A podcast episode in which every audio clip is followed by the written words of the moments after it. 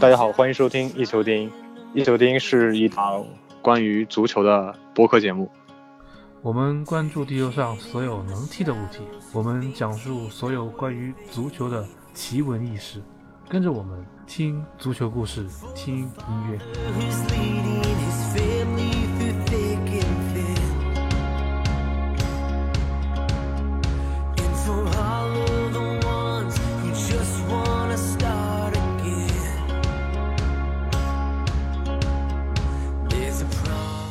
大家好，欢迎收听新一期的一球钉，我是阿本。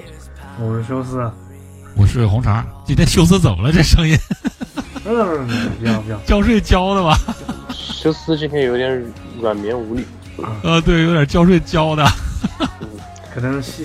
因为看球太兴奋，刚刚刚看完，应该应该是应该是应该是什么？新公司里面女同事太多了，小小姑娘太多了，把持不住。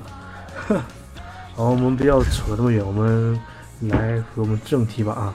那欧冠半决赛在这一周就结束，然后就两支球队啊，经过了千辛万苦进入决赛啊，也将前往基辅来为这赛季的欧冠决赛进行一场非常强强碰撞吧。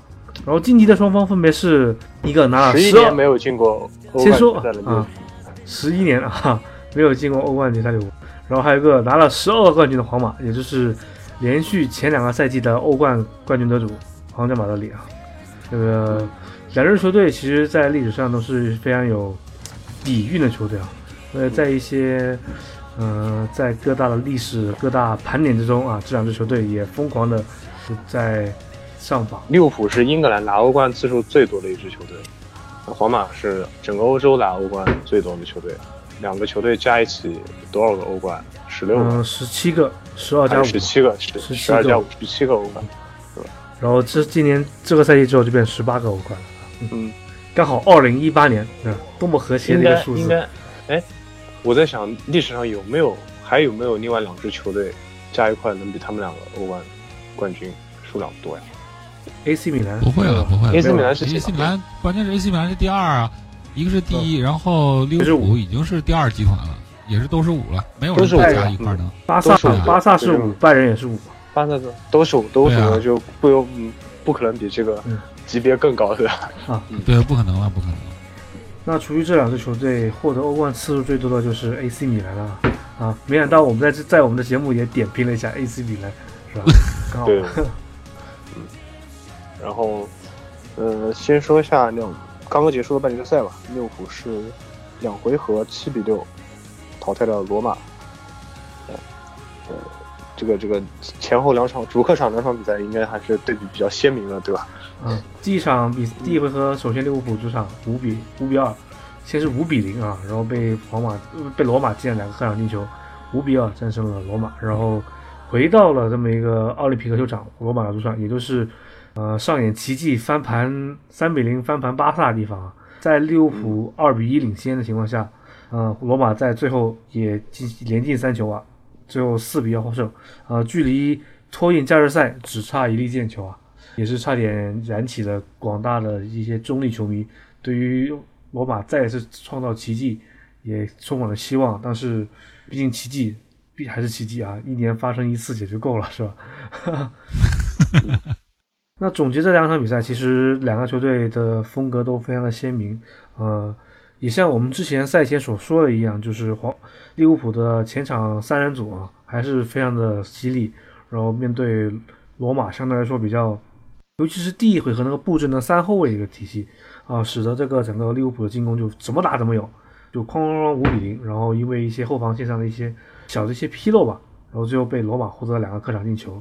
那在第二回合情况下，其实，呃，罗马也很好的贯彻一个战术，也就是我之前曾经在前很多期节节目之前说过的，就是通过哲科去打阿诺德这一点啊，其实整场比赛，这个罗马通过这个那个简单的一个战术方式，获得非常多的机会，尤其是，嗯，上半场的沙拉维也在这个阿诺德镇守的右路也获得非常多的机会，但是并没有造成特别多的进球，嗯。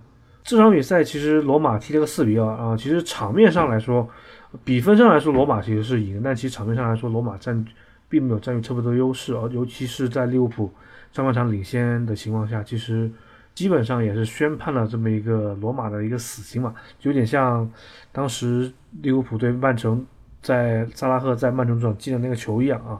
但是罗马的这个战斗精神啊，还是比曼城稍微要要强的非常多啊，毕竟。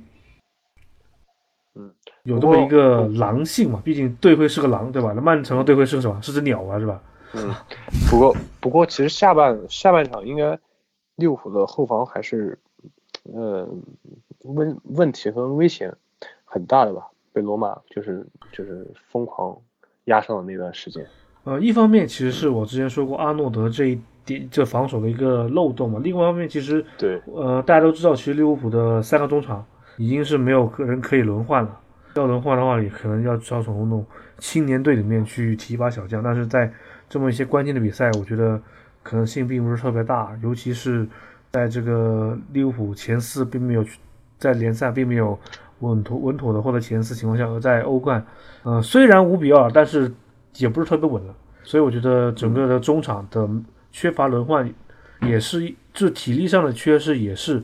利物浦在下半场踢的稍微有被动的一个原因嘛，而且中后卫其实也没人可以换了，基本上，范迪克其实在加盟利物浦之后，基本上打满了所有利物浦的比赛，这，就其实利物浦拼到现在也有点强弩之末的感觉了，尤其是萨拉赫对吧？已经呃，尤其是萨拉赫。疯狂疯狂，萨拉赫这这一场最后第二场的时候是有点，我觉得萨拉赫这边有点问题。这场比赛呢，上上半场的时候，萨拉赫这边呢，对面是对上克拉洛夫，克拉洛夫就在他这带球，萨拉赫呢就跟一下，就是表示我这人人在这儿啊，这不是个魂儿，就就完了。然后呢，这克拉洛夫在这儿带球呢，在左边路推进呢，他就基本上就是表表示一下，就是表示表示就完了。嗯，所以我觉得啊，萨拉赫现在这边可能体能上确实有点问题，而且下半场你看把两个人都换下去，把那个菲尔米诺和马内都换下去以后啊。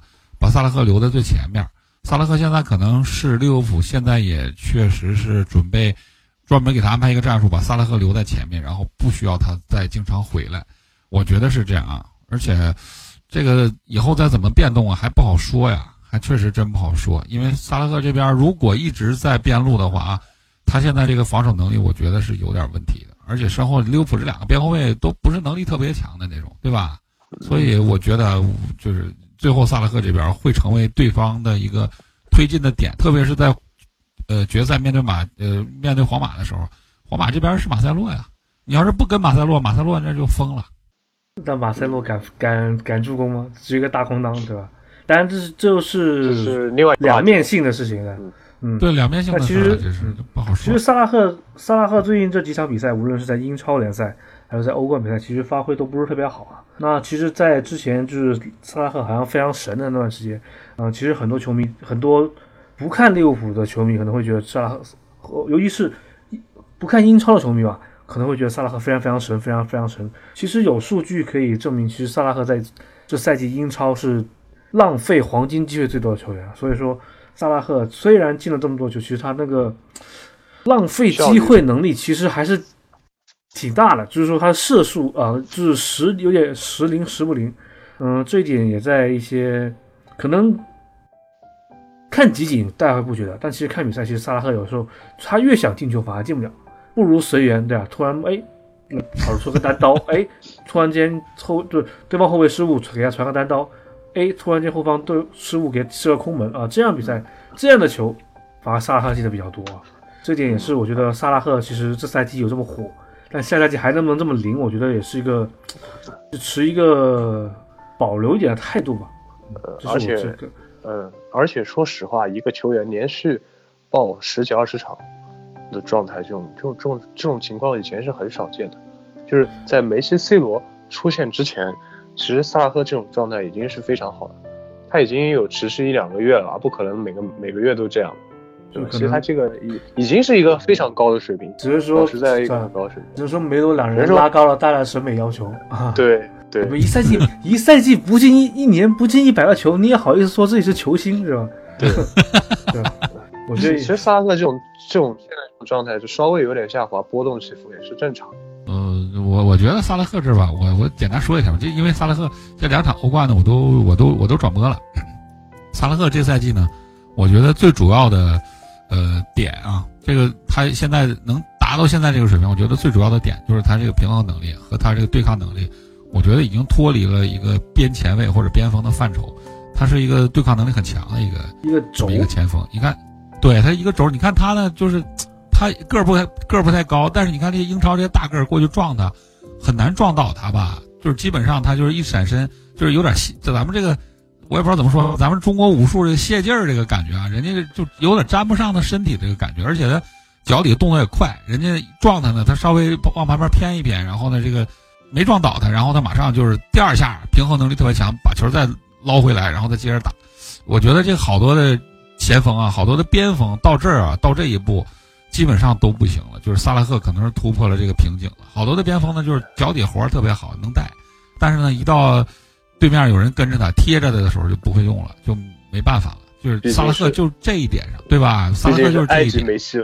对啊，他就是这一点特别厉害。然后很多的大个的中后卫去贴他都贴不住他，这是现现在他太牛逼了，这下太牛逼了。但是萨拉赫这样呢，我觉得带来一个什么样的问题？和梅西和这个阿根廷梅西也碰到一样的问题，他需要这么多的身体对抗的话。那他他一场比赛还能有多少的冲刺跑，多少从后场往前场的这种连续的跑动呢？这不好说了。所以我觉得现在的问题是，对于利物浦来说呢，萨拉赫怎么用？怎么用呢？就是尽量少让他回来接球呗。可是不回来接球啊，这个三叉戟又不是那么特别的稳的。也就是利物浦这个三叉戟呢，是觉得现在还是比较互补吧。现在呢，菲尔米诺经常回来接球，然后也能扛一下，接一下中长传。然后那边这个马内呢，呃，持续的。跑动能力很强，就是一动不动就是一个长传，就是马内呼呼就跑过去了，也就是这样，跟萨拉赫有个互补。我觉得，假如说没有马内，没有菲尔米诺，我觉得萨拉赫这个作用要要打很大的折扣。我觉得是这样。嗯，就是传说中的体系球员，对吧？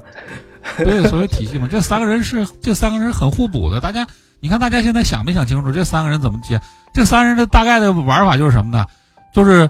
后场的时候呢，给一个中长传，然后呢，给脚下呢就是给这个马内，然后让马内直接插身后，然后要不就是给一个中长传，就是挑起来这样的个半高球，然后给那个菲尔米诺，然后这两个人接住球以后呢，然后这个时候萨拉赫是跑身后的，萨拉赫在这个时候呢就自己无球跑跑到前场跟对方的后卫对位，就是萨拉赫少了好多的这个跑动环节，他不太接球了，不在中场推进环节中发力，他就是在最后这个。最后这几步，然后跟后卫对位这几下，他在这儿发力，所以我觉得就是其实啊，这个现在的战术就已经比较偏向于萨拉赫了。嗯，其实这赛季萨拉赫在下下半赛季表现的不错。其实有个，我不知道有些球迷有没有仔细看他的比赛啊？其实萨拉赫在上半赛季有个非常牛逼的一个踢法，就是在右路用左脚走外线内切啊。曾经大家想是要个什么样的一个态度？什么样一个绕大圈是吧？就是 绕大圈。你想，你想一个左脚球员走右路从外线内切，这是一个非常……那不叫内切，叫外切了，好不？是从外面切 切了之后，从外线切进去啊，就是一个非常神奇的一个踢法。那这个这样的一个突破方式，其实在下半赛季基本上就再也没有看到过，因为不知道是不是因为他这种踢法，其实在罗马的时候也经常会有啊，就是他可能觉得效率有点低。他自己最自己速度快，然后可以挤过去，但在英超感觉挤不过去了。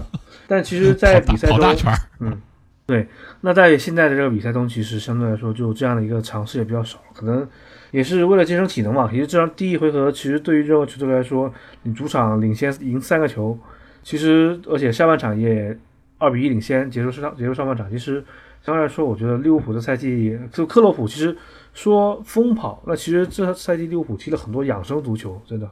尤其是在这个踢曼城前夕的一些比赛，还有这半决赛之间的一些联赛，就很明显看到，其实利物浦球队就没有怎么在跑，就是个个都在大保健啊，个个踢养生足球，然后就稀里糊涂的就啊赢了啊，要么就打平啊。可能现在，反正我觉得这也是利物浦，这克洛普对利物浦这么一个整个赛季体能分配的一个新的一个方方针所在吧。所以我觉得。在因为利物浦余下包括欧冠决赛还有三场比赛，我觉得在这二十天时间踢三场比赛，其实我觉得对于利物浦的体能来说，并不是特别的大的，也问题就没没有像这段时间那么大。但是我觉得在这么一个一个赛季最后的阶段，我觉得能够坚持住整个一股那股气，我觉得是每支球队都所要面对一个非常重要的一个问题。嗯，我突然想到啊，这个好像这周末是利物浦和切尔西的比赛吧？这时候好像不能输，是吧？这场比赛，这场比赛应该是不能输，要输了以后就跌出前前四了吧？啊，这场比赛其实只要利物浦在逼平了切尔西，那基本上就可以说锁定前四前四了，因为切尔西落后接近二十个净胜球啊，这是我天！其实输了也不是没有关系，毕竟还有欧冠决赛拿冠军这条路。嗯，就是这就最坏的结果就是两个都输，对吧？但我觉得作为这么，就作为现在利物浦这种踢法，就有点有点非常有选择性的去冲击某些比赛。我觉得利在克洛普这战术安排中应该有这么一个对切尔西这么一个准备吧。这也是我觉得，就其实你战略安排。其实你看看这场上一场对罗马这场第二回合比赛，其实利物浦的球员也不是特别兴奋，就有点。也是想抱大保健心态踢啊，最后就就你你你如果前一场赢了那么多，对啊，你第二场也也兴奋不起来的。嗯，对，大概就这样一个东西。如果我觉得好像是一个，就如果克洛普把这个球队当回事，我觉得就像两场比赛踢曼城，尤其是呃，就是新年前那场比赛，然后还有这两回合欧冠，其实如果利物浦真的把这支球队当回事的话，我觉得利物浦这个那个攻击力还有那个。整个那个球队的精神气貌，很吓人气还是非常吓人的。嗯，行，我们再讲讲皇马吧。皇马的，嗯，皇马的第二第一回合主场啊客场二比一战胜了拜仁，然后是二比一吧？对，然后第二回合二比二，二比一，二比二啊，主场战战平了拜仁，然后本泽马对吧？被众人所诟病的皇马神锋本泽马啊。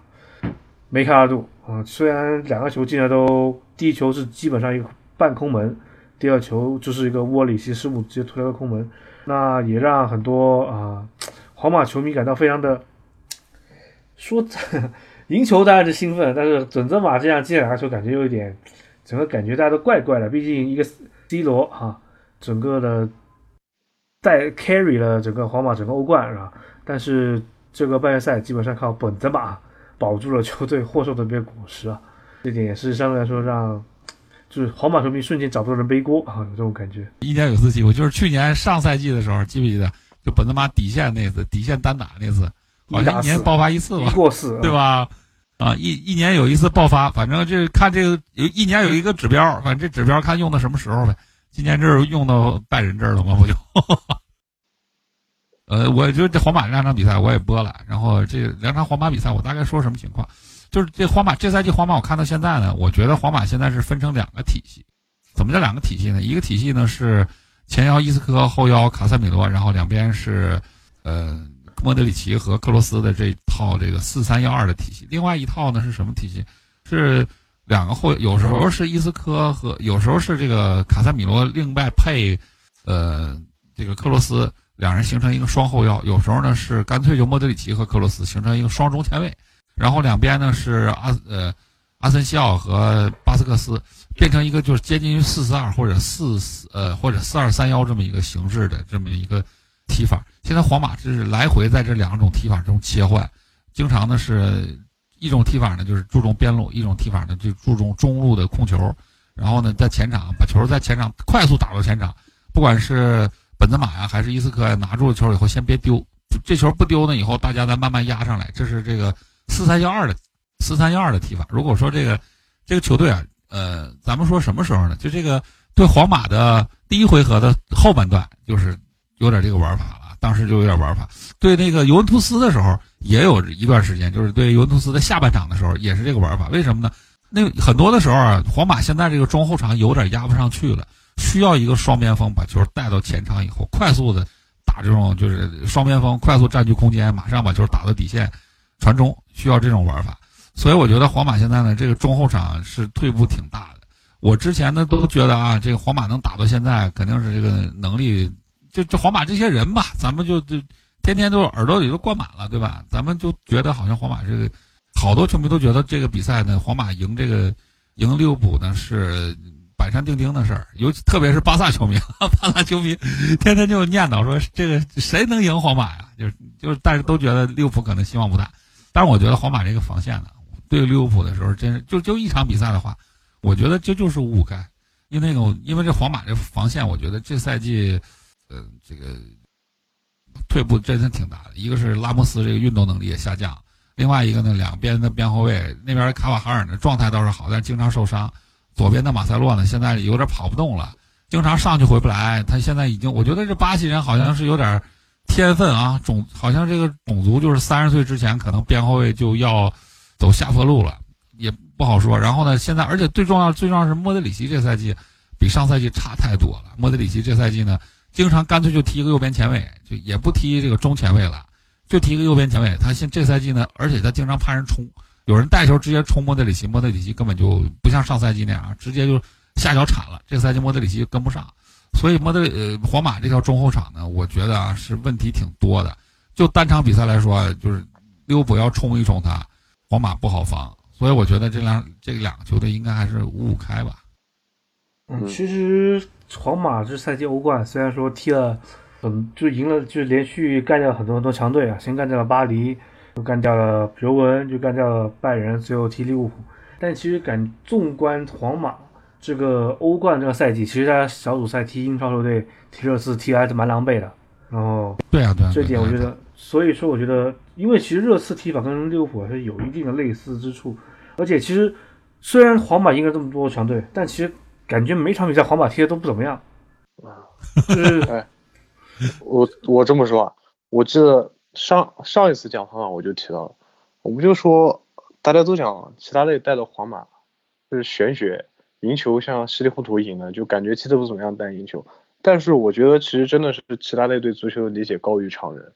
那就是现在的这支皇马，就是他并不拘泥于打法，不拘泥于控球啊。刚才红场也说，他现在是快速通过中场，很多时候放弃控球，甚甚至是甚至是愿意。把空间让出来给对方，他只要能快速过过中场就可以了。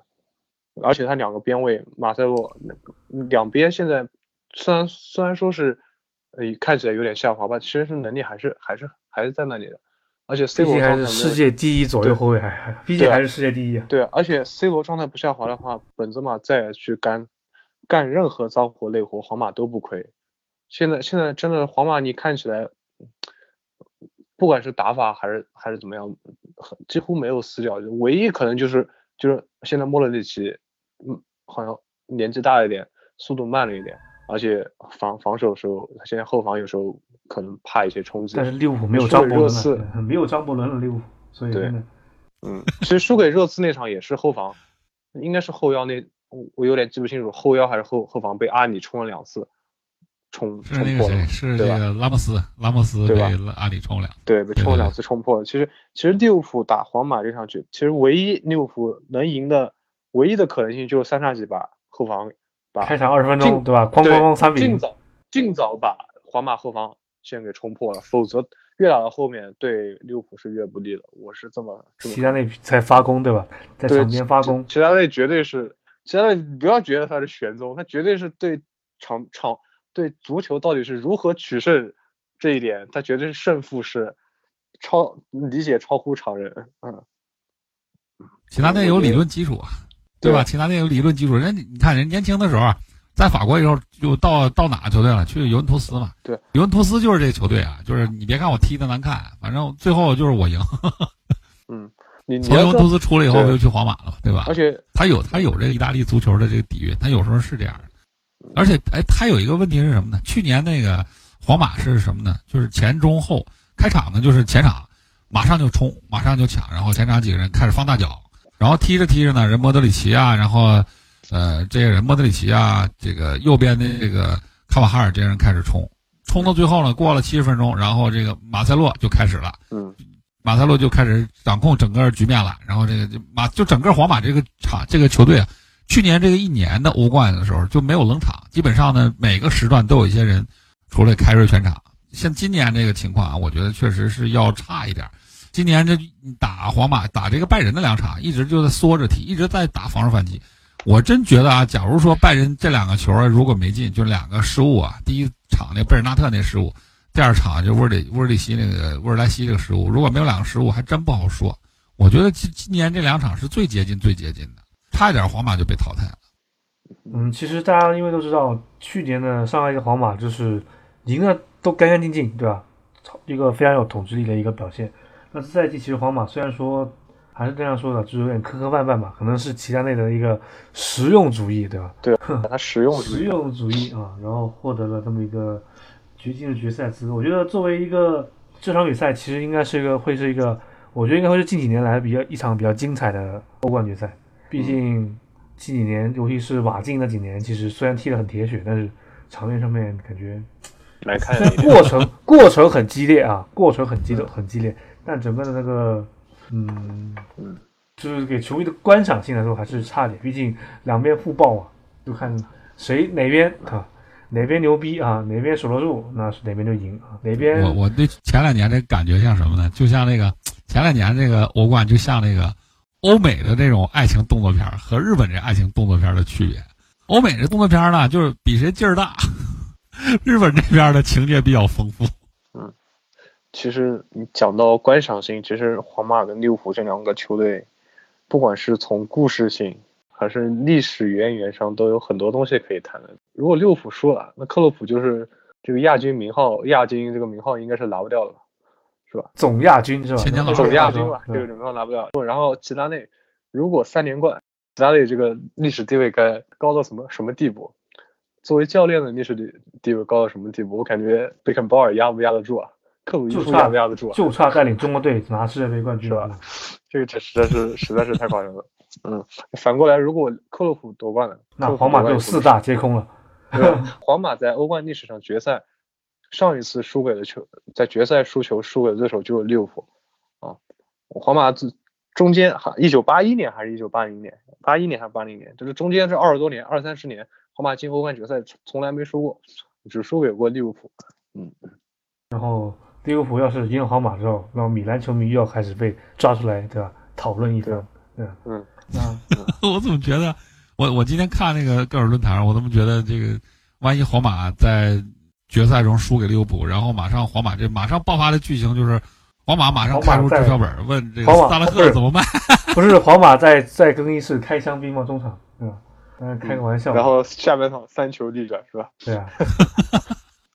嗯，当然说说先不说这场比赛，其实我们说说这两个球队在最近十十几年内的每个欧冠上的渊源嘛。啊，其实，在利物浦这个。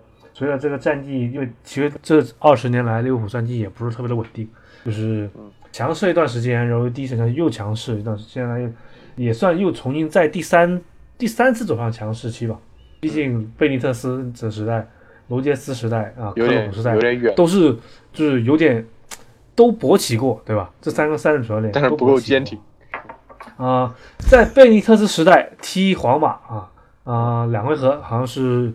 当时好像皇马十六郎的年代吧，我记得五比零啊，五比零啊，然后主场四比零，客场一比零啊。其实如果那场比两场比赛的最佳都是卡西利亚斯啊，就是据传，其实大家有有兴趣可以查一下当时那场比赛录像，尤其是啊利物浦主场四比零那皇马那场比赛啊。如果那场比赛那场比赛卡西是得了全场最应该是全场最高分啊。如果不是卡西利亚斯的话，这场比赛好像利物浦大概是可以一个十比零的一个比分战胜皇马。但是这场比赛其实对于皇马全就那一个回合那一个两回合的比赛，其实对皇马球迷来说，这个影响还是特别大的。那而且那不过说实话，那那段时间利物浦是真强，英超也是真强。然后皇马是低谷，对，皇马是低谷，低谷也有欧冠十六强踢嘛？怎么低谷呢？嗯，对，那利物浦低谷怎么欧联杯都没得踢呢？我们没有，并没有影射影射某支 A 开头的球队。哎，大哥，那个什么利物浦四比零完了皇马之后，第二个赛季就不行了，就联赛第七了吧？我应该没记错。是啊。对，这个变化有点快，对吧？对，所以就是利物浦就是稳明到欧联杯那边踢。当然，我这里没有影射某支 A 开头的球队啊。啊。那第二最近一次交锋，其实就是当年罗杰斯啊。第一次率队重返欧冠，然后小组赛跟皇马分在一组，然后在客场对皇马的比赛中，罗杰斯派了纯替补，派了为了联赛上一群替补，这也是罗杰斯当时下课的一个导火索吧，应该也是怂，罗杰斯球迷吐槽怂啊，被球迷吐槽就是丢了那股气，而且可以算是导火索吧。虽然说并不是一个很重要的一个，就是其实如果从战术、球员安排上或者战术安排上可以理解这样一个操作，毕竟也好像当赛季小组第三嘛，就踢了欧联杯。但是其实这样一个做法是被广大球迷所所不能接受的，因为利物浦，哎，就他妈不能上替补吧，对吧？这种道理不需要讲，毕竟我们历有底蕴的球队肯定不能接受球队就是还没开场就投降这样一个。你你们有底蕴的球队，你们是谁啊？你们是谁？你不要暴露，我没有暴露啊，没有暴露，就是你刚刚说我们有底蕴的球队啊。A.C. 米兰也很有底蕴的，我们也是 A.C. 米兰，毕竟，当然这扯远了，扯远了，扯远了。其实，嗯，就这样吧。你觉得这场比赛，呃，皇马输不起，但利物浦我觉得还是输得起的这场比赛。但所以说心态上面可能利物浦会占据一部分的优势啊。而且我挺期待，就是这场比赛开场前二十分钟，呃，如果利物浦真的把皇马给冲掉了，但极有可能就会像当年德国冲掉巴西那种感觉啊。这是我个人的预感而已。嗯，我觉得那可能性不大，因为这利物浦这个玩法，利物浦这也是人呐，也是吃干粮的，这不是烧汽油的。但主要是冲完以后也得歇会儿，主要是也得歇会儿。利物浦在最后一场联赛的时候，距离欧冠还有大概两个星期的调调整时间。其实我觉得相对来说，对两周的上场时间，问题不大，两周问题不大，体能上面问题应该不会特别大。虽然说是最在意最后一场比赛，我觉得。哎我怎么吃兴奋剂你也得给我给我跑死对吧？那肯定是啊，那肯定是。就一一个赛季就这一场比赛最重要，然后就就这场比赛，必须得就是你跑死或者是打封闭。咱们以前不是说嘛，咱们这国家队球员说打封闭上场。这场比赛打完之后呢，夏天有三两三个月时间休息，想怎么休息怎么休息。不不用克鲁普休息吧？对，球员还是要踢世界杯嘛，教练可以休息吗？球，当然，嗯。利物浦踢世界杯的球球员不多，黑在 黑了一大片。我 说实话吧，这这怎么怎么这怎么说来的？怎么说来？生前何必多睡，死后自会长眠。对，就是这样。呃，其实呃，上一次利物浦踢这种这样重要就是那种 win or nothing 的比赛，就是就是两年前啊，两年前欧联杯赛踢塞维利亚啊，那场比赛就是最。就是最典型的一个，两年前、三年前、两年前，嗯，对，踢塞维利亚，然后也是上半场冲的非常凶啊，只不过当时主裁判漏判了利物浦三个三个，就是塞维利亚在禁区内有三次手球没有吹啊，就利物浦上半场的一波就把体能全用完，下半场就被塞维利亚摁着打了。我觉得这个体能分配上面，我觉得利物浦应该是有经验，但是皇马经验更丰富啊，刚踢了两上两个赛季都拿了冠军，那这方面肯定不用讲。我觉得这场比赛，反正也跑不动嘛，反正也跑不动，那就都别跑呗，就是 慢慢抻抻着踢呗，还是值得期待的。你说很多人说什么马塞洛突什么打爆阿诺德，但你马塞洛如果是打不到像萨内一样吃瘪，一个长传过去，萨拉赫就把你给爆了。当然，这东西只是一些我们在想象中，但是实际战术中，我不知道，我们不知道这个齐达内跟克洛普会有什么样的一个布置吧？嗯，这个本身就是博弈嘛。就还是那句话嘛，皇马输不起，利物浦输得起，所以我觉得利物浦心态上面优势会稍微大一点。你光脚不怕穿鞋的嘛。就是看利物浦的觉得利物浦是强弩之末，看皇马的觉得皇马是强弩之末。我都看了，我觉得两个球队都是强弩之末。皇马皇马一个赛季都在强弩之末是吧？对，我看两个球队，我觉得两个球队都是强弩之末，都好像就是拼的都是那种，就是有点那种就是马上就血都没了，蓝和红都没了，然后就是。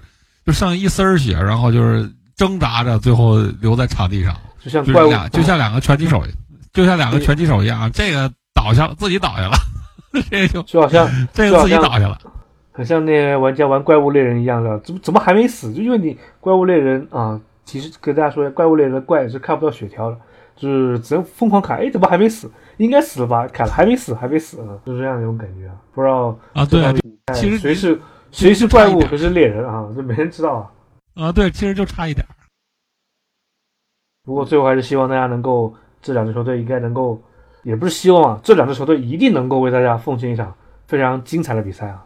当然，能不能够成为像利物浦上次夺冠一样流传千古？嗯，还是要看历史的进程。看看配合，那得看配合。要看什么？看配合，要看同行衬托，好不好？对啊。啊，这场比赛的决赛其实还有一个也不仅啊，还有一个看点就是关于金球之争啊。啊，如果呃，其实很多人在考虑说，因为梅罗这两个也是占据了最近这么多年的这么一个世金，就是世界足球先生或金球奖吧。那中间啊，有一个名叫卡卡的球员啊，名字真的叫卡卡啊，不知道大家能不能听懂这个梗啊？就也中间拿过一次金球之后，就基本上被梅罗两个人给分给分完了。其实不是不不是中间是卡卡先拿的，拿完了之后，嗯，零七年零七年。卡卡拿完了之后，才开始之后就是梅罗了，对吧？嗯，那这赛季反正从今年这个情况来看，呃，因为其实状梅罗状态都有所下滑啊。对，梅西其实还有机会，还有个大考世界杯，对吧？当然这个 C 罗也有机会啊。啊，其其实怎么说呢？你要这么想，就是阿根廷、葡萄牙、埃及拿世界杯的可能性都比较小，跟中国差不多，对吧？这。嗯，所以所以欧冠决赛很有可能就决定这赛季的金球归属的一场最重要的比赛，就是欧冠决赛，非常有可能。应该应该算是比较有参考价值吧，不是说决定性，毕竟世界杯没踢，搞不好世界杯什么内马尔连什么一赛没人什么进个十五个球对吧？这场比赛如果利物浦获胜的话啊，那萨拉赫在这个决赛对吧？帽子戏法对吧？戏耍对吧？戏。戏耍什么拉莫斯之类的啊？那开个玩笑，并没有，并没有任何东西，就说有就有非常大的机会去获得那个进球嘛。那直接啊，其实有一点，不知道大家有没有留观察过，就是 C 罗在各大各项大赛的决赛里面，其实都并没有说有非常统治力的一个表现。这也是呃某些梅西的球迷拿来黑 C 罗的这么一点，这是一个。其实怎么呃怎么说呢？他说的是实话。但是你要考虑一下，其实决赛，你要说大赛无名局，决赛就更难有名局。决赛想 carry 全场，这种这种概率本身就是非常小，特别是在现代足球，就是八九十年代之后的足球里面。嗯，不要说梅西，这不不不，你不要说梅西球员黑 C 罗，C 罗球迷也会黑梅西。我说梅西大赛决赛表现不行，对吧？其实其实不是，梅西球迷会梅西球迷会把锅扔到伊瓜因身上，所以 又又黑了一个球员。你你想想，现在很多很多大赛决赛，甚至是决赛进一球都非常难，对吧？经常零比零、一比一这种踢点球决胜的这种这种场次是越来越多了，越来越多。你啊，说怎么才算作 carry 全场，对吧？很有可能你打进一粒球还是点球才罚进的，那算 carry 全场，还不如裁判瞎鸡巴吹几个球，对吧？对，实实际上，实际上，实际上这种评判标准是本本身就是，呃，我觉得是不合理的。而且我再说一句实话，我觉得呀，就是就像你说的，除非萨拉赫欧冠决赛帽子戏法进三球，然后利物浦非常大的比分赢下皇马，否则的话。如果是比如说利物浦一两球一球赢，或者是两球赢，然后萨拉赫进一球，甚至是怎么样，大概率还是萨拉赫拿不下进球。我觉得还看世界杯上就这样，世界杯怎么发挥吧。嗯，啊，甚至甚至世界杯有时候发挥都不一定能影响到呃梅罗的这个地位。我我觉得我觉得是这样。如果没有梅罗没有出现就是断崖式下滑的话，这是真的断崖式下滑。你要你要这么想吧，一个这是应该是也是今年应该是个新的时代开始，毕竟你看温格都退退休了对吧？也新的时代开始了，我们这个足坛也该有个新的时代。怎么感觉？主要是怎么感觉这期这么多题外话对吧？黑了好多人。不是不是，主要不是讲真的，主要是梅罗这这个水平实在太高了。你想想，在梅罗拿金球奖之前的那些拿金球奖的人，人家卡，我就说卡拉尔罗吧吐吐槽成最水的金球奖。就靠世界杯那段时间的表现，然后就拿哇塞，老是是现在也也只能委身到什么广州恒大当主教练了。你你你你想想，如果以前在梅罗之前，如果有哪一个球星表现有萨拉赫今年这个这个状态，英超三十一球这个状态，妥妥的金球奖，很有可能在欧洲杯开打之前，世界杯开打之前，他都已经差不多了，对吧？C 罗第一个金球奖不就是大致的这个是表现跟状态大致就像今年萨拉赫这样，只是后来的梅罗把这个金球奖这个评审标准拔的有点高了。嗯，好啊，那我们也说差不多了，最后给大家来说说预测决赛的决赛情况吧。不用预测，直接猜吧。我们预测很多，直接猜比分吧。对，直接猜比分，直接猜，直接猜比分吧，直接猜比分。谁先猜啊？谁先猜？你先猜，你先猜。我先猜，我我我先猜，就是利物浦三比一。到你了。太脆了是吧？不用了。还有什么话想讲的？没有想讲了，没有。谁进球？没有了。